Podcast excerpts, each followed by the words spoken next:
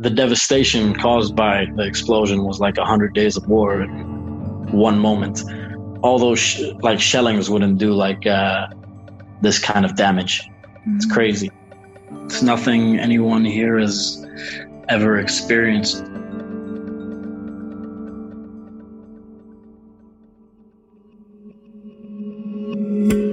You're listening to the Worldwide Tribe podcast. I'm your host, Jazz O'Hara, and together with some very special guests, we'll be taking you on a journey across the world without you having to go anywhere. We're here to amplify voices, from the people leaving their countries and everything behind them, to the volunteers working alongside them. We'll be hearing from those currently living in refugee camps and people working on the front line, the real heroes of today, the humans behind the statistics and the headlines. Join me as we transcend borders, nationalities, religions, and languages to hear from the people with which we share this world, our worldwide tribe.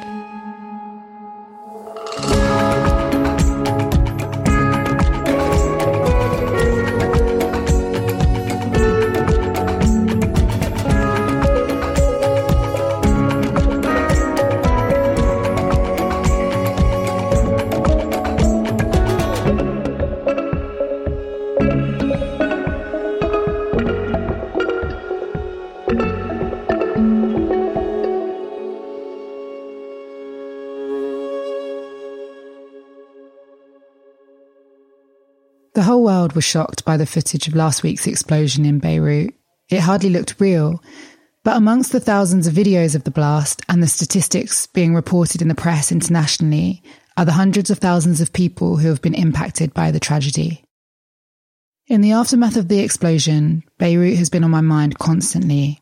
I was there around this time last year with my lovely friend and colleague Catherine, who was teaching English to Syrian kids there through one of the Worldwide Tribes partner organisations, SB Overseas. SB Overseas are an incredible group who have supported the city's most vulnerable for years. Whilst Catherine and I were there together, we ate amazing food and smoked shisha and worked hard too. But best of all, we met incredible people. Over the last few days, the stories that I've heard from these same people are devastating. Today, you'll hear from two of these people Lebanese rapper Jeff and Syrian refugee Ahmad Hafez. Both of them call Beirut home. For any of you who have never been to Beirut or don't know anyone there, it's natural that the events of last week might feel far away. But I appreciate you for being here and for opening your hearts and your minds to these important voices and to Beirut and its people. They need us right now. I guess what I've taken away from these conversations is that Beirut will never be the same again, and that everyone there will carry the events of the 4th of August 2020 with them forever. But they will make it through this.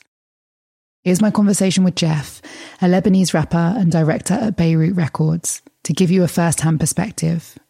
Jeff's home in a neighbourhood called Gemmayze, a pretty central, buzzing area of the city where I actually stayed last year, has been completely destroyed. Our phone connection's not great, but it's the best that we could do whilst he had no electricity in the house that he's currently staying in, up in the mountains just outside of Beirut. Yeah, the generator's not turning on. So has that been a thing this whole week with the electricity? It's been a thing for years. Okay, so it's not related to the explosion. Uh, well, uh, when it comes to the explosion, it's probably made it worse, obviously. Yeah, it's definitely made it worse. Right now, I'm in the mountains. We had to move up here because uh, we can't really live in our house down there. You weren't in your house when the blast happened, were you? No, actually, um, the only person that was in my house was my aunt because she was uh, quarantining for a few days because she just got here from the US. Mm-hmm. So we all came up here while she was uh, staying down there alone. It was a miracle she wasn't severely hurt. You know, she just came out with um, a few bruises and some cuts. She's she's very lucky. I took a few minutes to explain to Jeff at the beginning of our conversation that the aim of this podcast episode was for you guys, as the listeners, to get more of an insight into the situation on the ground in Beirut and to connect with it on a more human level. The thing is, when it comes to people abroad, they get a little detached. They don't understand that, you know, people here are just like them. They live through very similar things. We feel the same things, the same pains, the same joys.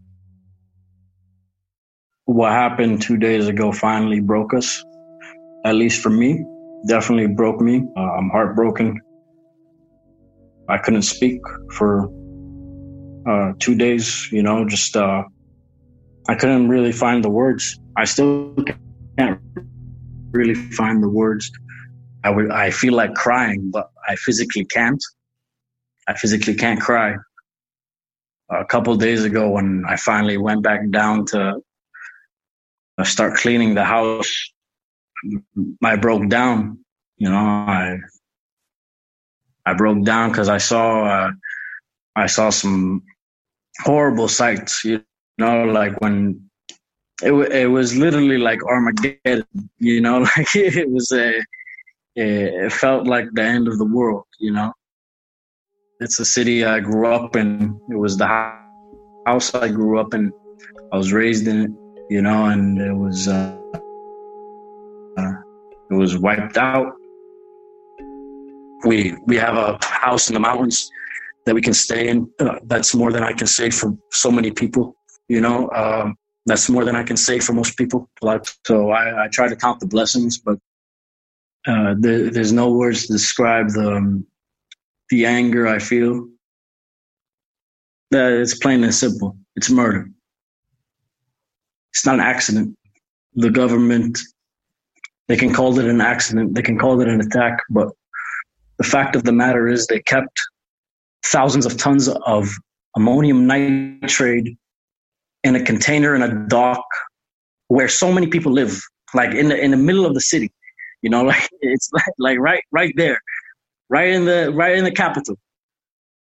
Do you, do you feel that the general sentiment of the people around you and your family and, and people that you know in the city is similar to you? That people feel angry Oh, everyone's uh, everyone's really really furious. Uh, the government hasn't cared about us ever. The people that died aren't martyrs. Mm. They're victims. They didn't choose to die. They were just living life.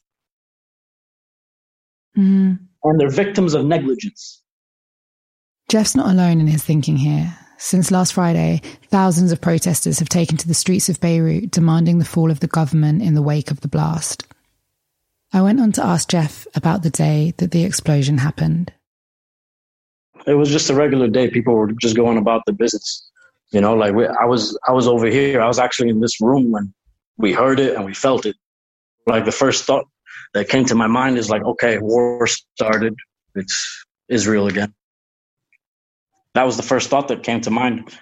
Then uh, we start getting like news from from Beirut saying there was an explosion at the port it was humongous. Uh, first thought that came to our minds was our aunt.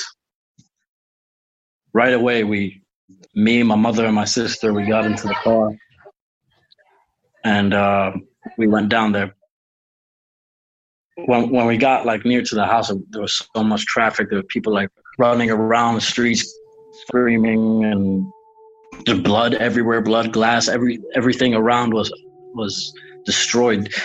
It was. Uh, it was crazy. Like me and my sister, we couldn't wait in traffic anymore. We just got out of the car and started running towards the house. When we got into the house, well, we got to the building, all we see is like glass everywhere. The gates were destroyed. The door to the building was completely blown in. They were like literally next to the stairs. We live on the eighth floor and we were going up the stairs and it was just like a it was like a horror movie. Uh, every every floor we went through, we'd see the houses, the, the apartments completely completely wrecked. Uh, our neighbors completely bloodied. There's blood all over the stairs. Eventually, we found we found my my aunt. She was at a neighbor's. We were very happy to see her relatively safe. When we got to when we got to the top floor where my apartment is, it, uh, it was almost unrecognizable. In the aftermath what's the first thing that you kind of of course you went to go and see your aunt and find her but i mean it must have been chaos because there must be so, so many people that you know that were affected right on the day it happened the sun was going down it happened at 6 p.m around 6 p.m mm-hmm. when we were able to get down there through the the road and the traffic from the the mountains. It was about 7 p.m. and it was still light, but like as we were like gathering what we could because we didn't know whether people were going to start going into the houses and, uh, and stealing. So we were we had to gather up all the valuable things we had and take them, put them in luggages, and then leave. And we had to carry the luggage down eight flights of steps and try to get get to our car that was parked really far away. On the way to the car, it was just craziness. So all, all we could see were people like running around, helping each other, trying to get get the wounded into the ambulances. A lot of traffic, even in the cars. You know, you see people wrapped up, bleeding. People just like trying to go through the rubble and the glass, trying to pick up the pieces of what's left of their lives.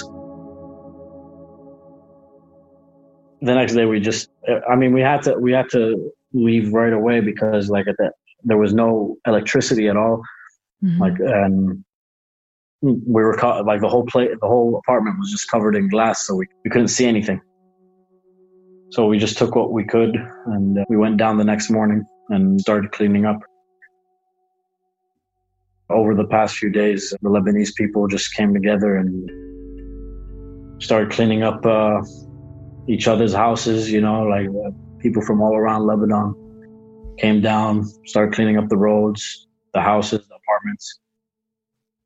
So there's actually been, I mean, I bet I can imagine the most incredible solidarity between people, and that must fill your heart. I mean, just even hearing about it is just it makes me want to cry. I don't, I don't know what to tell you, Jazz. Uh, everyone's been crying. Some people don't even have tears anymore to cry. Yeah. Like I said, I broke down uh, what I saw, what I experienced on on Tuesday was uh, something else. have you seen a lot of people from outside of Beirut going to one help with the efforts to to clean up and two for the for the protests? Of course, uh, uh, look uh, in in Lebanon right now, the all all we have is each other. The people got the people's backs. We can't rely on the government for anything.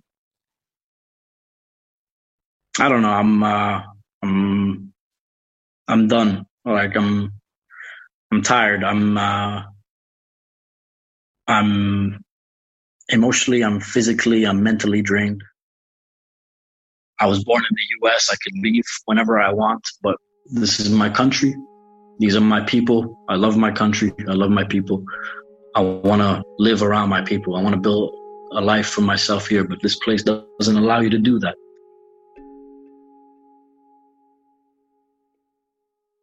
Can you tell me a little bit about your life in Beirut? Like, how long have you lived in Lebanon and what do you do? I've been living here uh, almost my whole life. You know, uh, I was born in the U.S. My parents met in the U.S. Uh, because they both fled the war. Most of my family still lives there, uh, like all of my mom's side and half of my dad's side. But I've been living here uh, since 1995. It's weird because over here, like I'm considered more American, and over there I'm considered Lebanese. You know, like I'm not, I don't have like a general home. you know, like where people consider me like a, part of them. But like for me, it's it's here. You know, this is my home. I was raised here.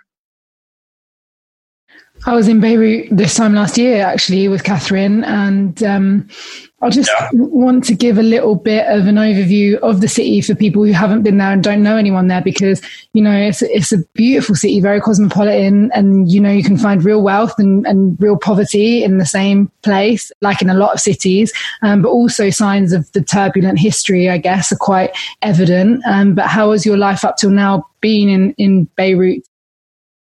Well, life in Beirut, uh, in Lebanon, if you're able to make a good life for yourself, then it's definitely, in my opinion, the best place to live.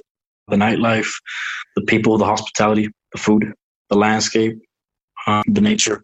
In general, like I, I, I don't think there's another place in the world like this.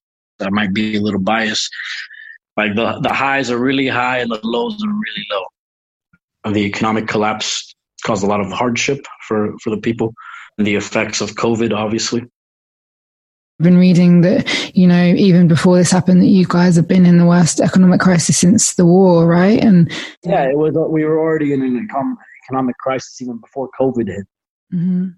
COVID nineteen hit, made it even worse, and now this. The port is gone. It's, it exploded, and that's uh, they practically killed us. You know.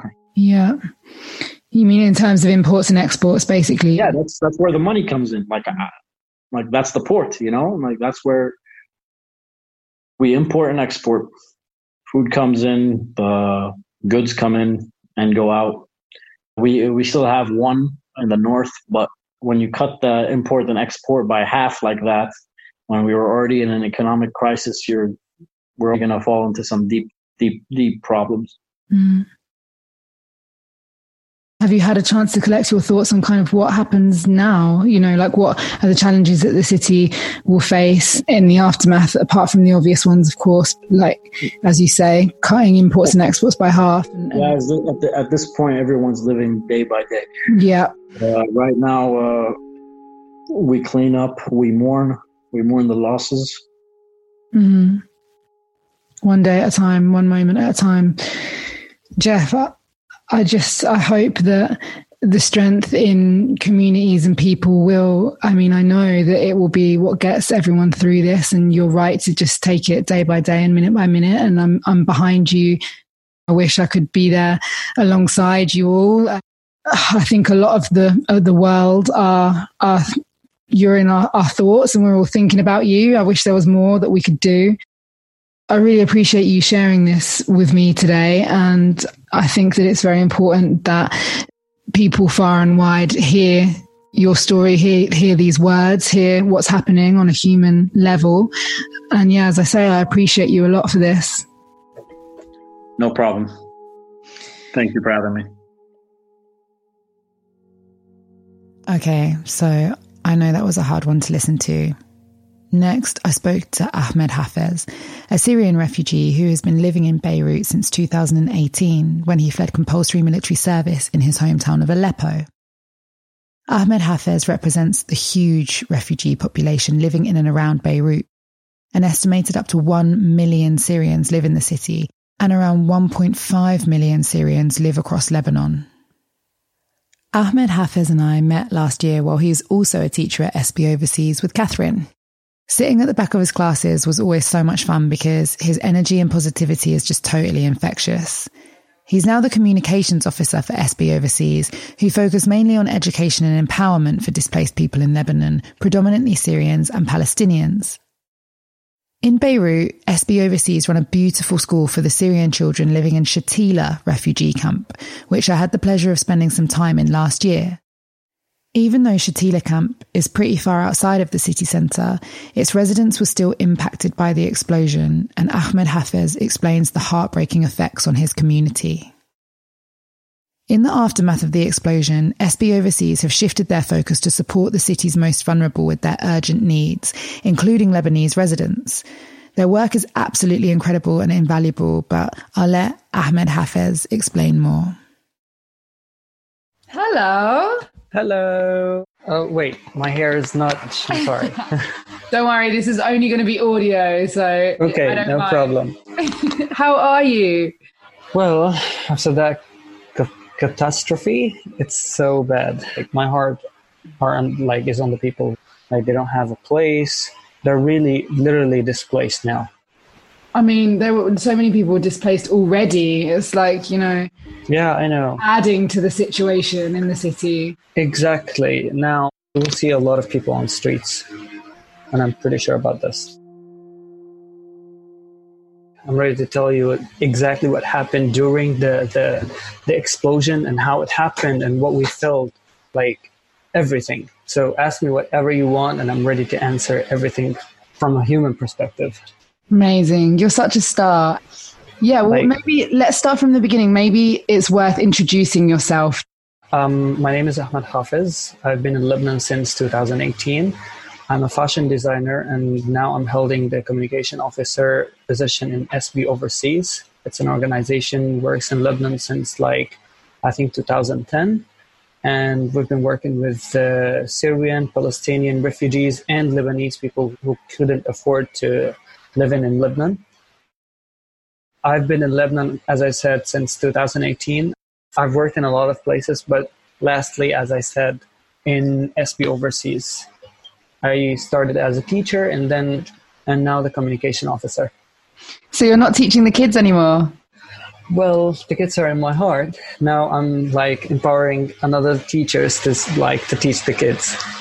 Yeah, you stepped up a level. yes, thank you. Yeah, exactly. It's great. Well, I mean, you're an amazing teacher from what I Thank you so much. Like this is something that I'm proud of. And Ahmad, how long ago did you say that you came to Lebanon? Um, it was quite three years. Yes, 2018.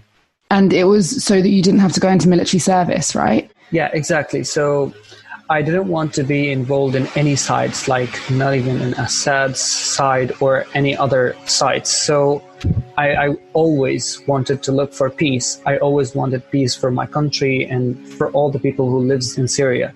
So if I was in any side, I will be killing the other people who's basically they are Syrians. Like we're all one nation, we're all Syrians. So I didn't want to be involved in any side to not be a murderer or a murderer. So because of that, I escaped. I didn't want to stay there. Adding to that, the war. I don't want to die in that country. I want to be living in a, in a peaceful place and also helping people. So that's why I moved out. Like I couldn't stay anymore. Did you leave with your family? No, I left with my brother, and the other brother followed me like after one year. So you're with your two brothers now? Yeah, exactly. How has life been for you in Lebanon? Actually, it was quite rough at the beginning, but now now I'm stable. At the beginning, people used to like, ah, you're Syrian from my accent, from my dialect.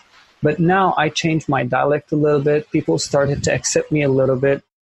And as I said at the beginning, it was quite hard. And now it's like for me, it's good, but maybe for other people who's Syrian, actually, it's not, it's still hard for them since they are being judged by the Lebanese, as I can say. And also, there's very few rights for Syrian refugees in Lebanon, right? Yes, you're not able to do anything. Like, even if you had someone, for example, robbed you, uh, stole your money or something, when you go to the police department, they just say, like, all the people around you just advise you to not go because you will have, like, a further problems. One, from the police department side. Second, from the from the people who stole you. So it's better for you to shut your mouth and stay calm and forget about it. So, actually, you're not protected by the system in Lebanon, basically, as a Syrian. Exactly. I'd love to talk a little bit about the kids and the many of the people that live in Shatila camp that you work with.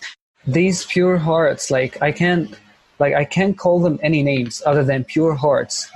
They used to have their basic rights, but now during quarantine, during COVID 19, and now this catastrophe happened in Lebanon, now I don't know how they can afford living actually, because during the COVID 19 situation, we've been in lockdown and the dollar the dollar rate has increased 10 times what it used to be like it was 1050 per dollar now it's 10000 per dollar aside from that all of their parents are not working right now. So I don't know how they can afford living, where they can get money from. They're just depending on this organizations that they are giving them like one kilo of rice per month. Like for God's sake, how you can like I don't know. So can't live on rice, you know. Exactly. These kids, they're not having any any kind of education, any kind of healthy food now you will you will see a lot of homeless people in the streets. Yeah. So imagine. No, it breaks my heart. It absolutely breaks my heart because those. Sorry, kids... I'm sorry that it breaks your heart, but this is the fact that the Syrian and Palestinian people in Shatila exactly are facing. Aside from the electricity, uh, electricity um, cut off because it's it's been like 20 hours of electricity off. So four hours of electricity a day, and that's all. Exactly, four hours of electricity a day, and poisoned water since the electricity is not on. So all the water it's not filtered. So all the water filters are not working properly. So they're literally they're they're putting a poisoned water on them on themselves, and they're drinking a bad water during the day, aside from the food, as I said. It's like, you know, what hope do they have? And that was even before Corona and before what happened exactly. this week. Now increase this situation 10 times. So imagine how they're living right now.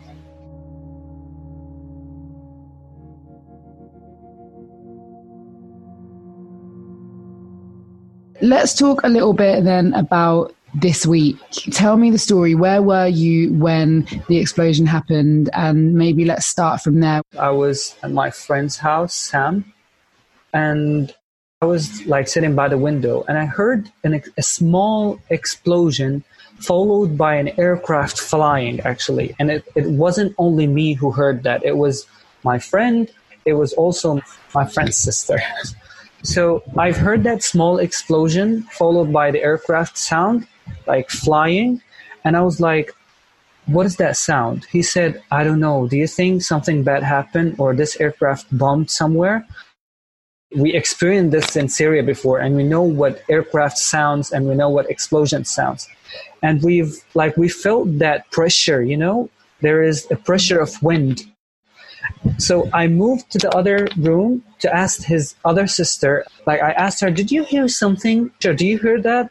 And she was like, No, I didn't hear anything. And while she was saying that, I felt my ears will blow up, literally.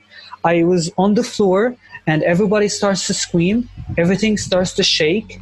And I'm like, oh my God, is it Israel? Is it Israel? Is it Israel? Because the first thing came to my mind is Israel since the latest problems happen on the borders between Israel and Lebanon. And I'm like, I don't want to die here. I don't want to die. I, I, I survived in Syria. I don't want to die here. Like, it's a peaceful place. That's the only thoughts in my mind. I, I was scared, like, oh my gosh, what's happening? And then, like, I literally, I felt like my spine is coming out of my body. I felt something is falling on me, but it was nothing because it was only the pressure. I felt the building is collapsing on, on us, but it was nothing. It was just only the, the wind pressure. When it finished, the electricity cut off, and I felt like, what's happening? And my friend's mother was on the other house because they have two houses in this building and my friend's sister starts to open a door but it wasn't opening since the pressure has affected on the doors. And so she starts to scream mom mom and we heard a lot of glasses like falling down. You know the situation when everything is moving slowly and like you see everything in slow? Yes slow motion. Yes in slow motion. This is exactly what i was experiencing. This is what i was going through and she opened a door and she saw her mom, and I was like, thanks God. Then a lot of rumors starts to, to spread like, oh my gosh, Israel hit us. Then other people said it was a bombing in downtown. Until the electricity came back and we know that it was an explosion in Beirut port. So this is how it happened. I'm sorry. Wow. No, you told that amazingly. And I just, I can't even imagine. So, did you feel like you knew those feelings from being in Syria? That's what it was reminiscent of. Exactly. That's why I was telling you that I survived Syria. Why it's happening again here? What, like what I did. Is something wrong here? Is it the same as Syria? Are we going back to the same situation in Syria? Is it coming back again? That's all the thoughts it was in my mind. Did you feel fear? Sure, I was like terrified, not only feared. I was I was like, I don't want to die. Like this is exact. I think this is the extreme feeling of fear. Like you don't want to die. That's the only thing you want now. Yeah, like that feeling of when you're close to death and everything exactly. is heightened. Exactly. Also, you're not even close to where the the blast happened, right? We were not close, but not that much far. Did it have an impact on the buildings and the houses around you, like windows like, and stuff? Yes, all the windows are collapsed, and um, yeah, now we're covering all the windows with uh, with sheets and uh, blankets, and you know. So after you found out what had happened um, when the electricity came back, and you actually heard the news, what did you guys do then? I guess like lots of people that you know, friends around you, had been affected. I started to check on every single person I know in Lebanon. The first thing came to my mind is the kids in Shatila, like oh my gosh, did something bad to him happen? What's their situation? I checked on one of the people who works in SB. She's the she's the cleaning lady. Her name is Anud because I know one of her kids have a trauma because of Syria. Like I don't know what they call it, um, psychological shock. Yeah, like PTSD. Exactly. I don't know what is the, the like the actual diagnosis. Yeah, diagnosis. Yes, exactly. I don't know what is the exact name of it, but what I know is that whenever he hears like high noises, he he he gets into a trauma. Like, ah, I don't want to hear anything. I don't want to do anything. You know the situation. I don't know what's yeah. name, what's the actual name of it. But I phoned her like, is everything is okay? Is everything is fine? She said, my son is running, is spinning in the room, screaming get me out of this country get me out of this country and he's putting his fingers in his ears and he's screaming all the like all around like ah i don't want it i don't want it what's happening in arabic so i was like calm him down try to tell him that it's just a fireworks happened outside and how old is he i how? think he's nine years old oh now he's better like he's calm now thanks God. But like our, our psychologist has supported him and she's been with him during this five days. Thanks God, but it's a trauma for them. It's mm. it's, it's hard, you know? Yeah, I can imagine that for so many of the kids, like, you know, if, if adults are terrified, of course the kids are terrified too, right? This is the first person or the first kid that I could reach. But what about the other kids?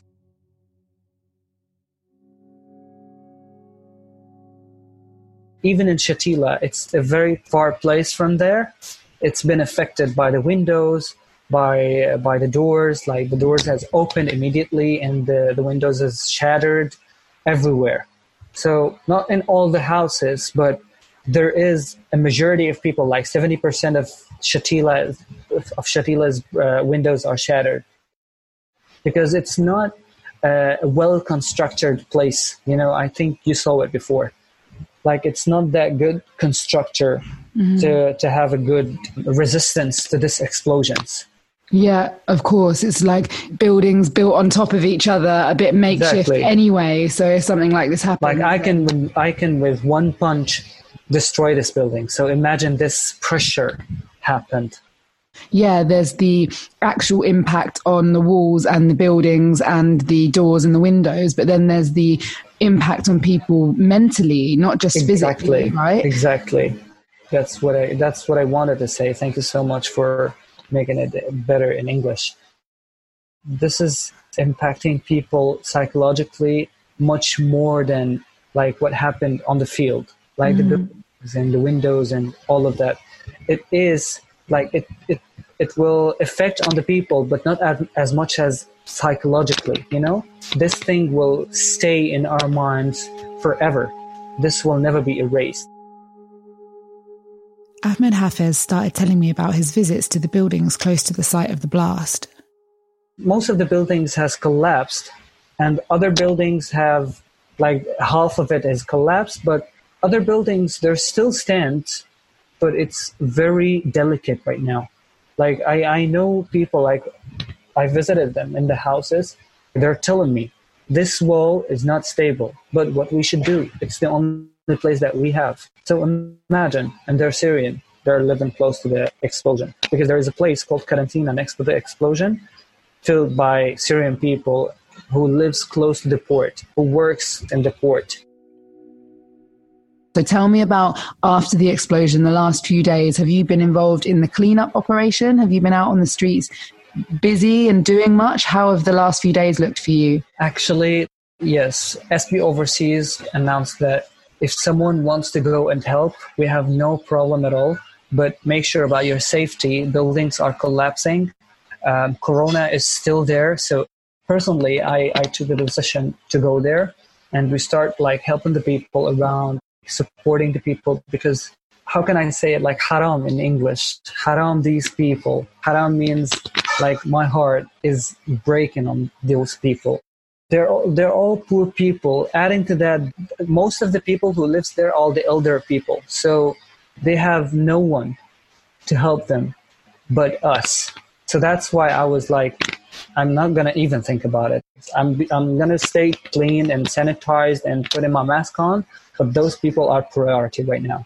Absolutely. And most of the people from SB helped us. I think you start to see posts on the SB Instagram right now. Yeah, I've been watching, I've been following, and that's why we're fundraising for SB because I know that you guys always Thank do you incredible. so much. We couldn't take most. We couldn't take that much of photos because we were really we were busy with helping people much more than taking photos because mm-hmm. taking photos right now it's not that priority. Of course, The priority is helping people. Of course, it makes sense.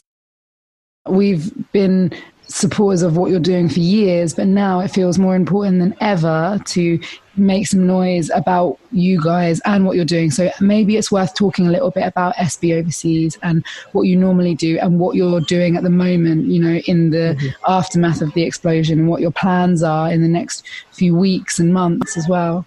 I can I can update you with all the information that you've asked for. First of all, I would really thank you for this support. We really appreciate it for your help and for your like supporting online and like trying to raise fund for us to help the people who's who's in trauma right now. As SB, where we did several visits in the field, like to know what we can help. We've also helped the people cleaning all this uh, shattered glass and uh, all this uh, rocks and uh, dust from their houses. We're planning right now for civil distributions. We're focusing on the area that's the most close to the explosion place. We will be distributing uh, food parcels and water and milk for the kids who are who's under under one year old. This is as a first emergency response. The second step will be helping the people to reconstruct their houses to be to make it livable at least not make them displaced because now they're living outside the house or they build a small tent next to the building until someone helps them to rebuild this collapsed house. We will help the displaced people who's who doesn't even have a house anymore by collaborating with other organizations if they have for example uh, pre-built houses like you know containers containers houses to put it in a place to make them like just have a shelter at least this is going to happen in like in the next couple of weeks Amazing. And are you focusing specifically on Syrian and Palestinian and displaced people, or is it no no no everybody who needs help? We're, everybody needs help right now the most affected people uh, there are lebanese because the more you go close to the port the more it is lebanese people living there because the people who works in the port most of them are lebanese and then as it, you go far away it is more syrians so that's mm-hmm. why the most affected people are lebanese actually but for sure there is syrians are affected we're focusing on the area who's most affected, not filled with Syrians or Lebanese or any other nationality specifically. No, we're focusing on the most affected people, no matter what nationality they are. That's beautiful. How are you feeling now, today, like waking up in the morning and remembering that it's real? Oh, as I said at the beginning, it was quite hard, but when you go and see all of these people working on the field, I'm having goosebumps right now. you feel the power of youth. You feel the power of life. And we will not die. right? Exactly, Community. exactly. The community over there you feel like we're not, this is not the end. We will rise again. We will survive. We survived and we will survive again. The, those, those people gave me the power actually. So I'm feeling better right now because of the people who, who I met there, how they're working based on their humanitarian uh, soul, not based on what nationality are you or what your origins or where where you come from no they're working by their hearts. And i'm pretty sure if you came here you will feel this power. You will feel this energy. I'm really energized and charged by them. I have a message that maybe it will deliver to the word we will rise like a phoenix. We will not die. So this is me. This is my message to the world. I hope it spread widely. You're giving me goosebumps now because it's so true that like people are amazingly resilient resilient that's the word that i'm looking for that you know you guys have been through a lot already and you know that you can get through this again and also we are one nation we're not lebanese we're not syrians we're not Bangladeshi. We're not Sudanian. We're not anyone. We are humans. We're one human being. That's what I felt when I went there. We are one human being and we need to help each other. I, I don't know. I can't I can take the picture of my mind into your mind, but there there's no nationalities Lebanon used to have this problem like Syrian, Lebanese, Syrian, Lebanese, but there, like there was nothing like this actually at this moment, at that moment. There was only human beings. That's so beautiful. That actually this united you for, for the first time because you're all in this together, something that you're all facing. Thanks God. Wow. And also, beyond that, I think outside of Lebanon, that the international community stands with you as well. That the world has been talking about Beirut and eyes have been on Beirut and hearts have been with Beirut. And I can really, really see that, that so many people have wanted to do something, wanted to help, aren't on the ground, and you guys are on the ground. So what we can do is support the people that are. So we all, I think, as an international community, want to thank you for being there and showing up and being so positive and being being so incredible and strong through this time. Thank you so much, Jaz. We really appreciate the support. Don't worry, if you're not on the ground, we're on the ground. Just pray for us and we'll be fine. Don't worry. I know it's impossible not to feel empathy when listening to Jeff and Ahmad Hafez's stories, but now we have to take action of course, most of us can't jump on a plane to start digging through the rubble, but we can support those that are. The Worldwide Tribe is fundraising for SB Overseas right now, and the donation link will be in the episode notes for this podcast, as well as in my Instagram bio at The Worldwide Tribe. We very rarely actively ask for donations, but it's impossible to look away right now, and I know that there is power in this community. If you don't have the means to donate, even sharing this episode with someone who might is enough. The more people who come on this journey with us, the more connected we all become, and the more we unite as one worldwide tribe.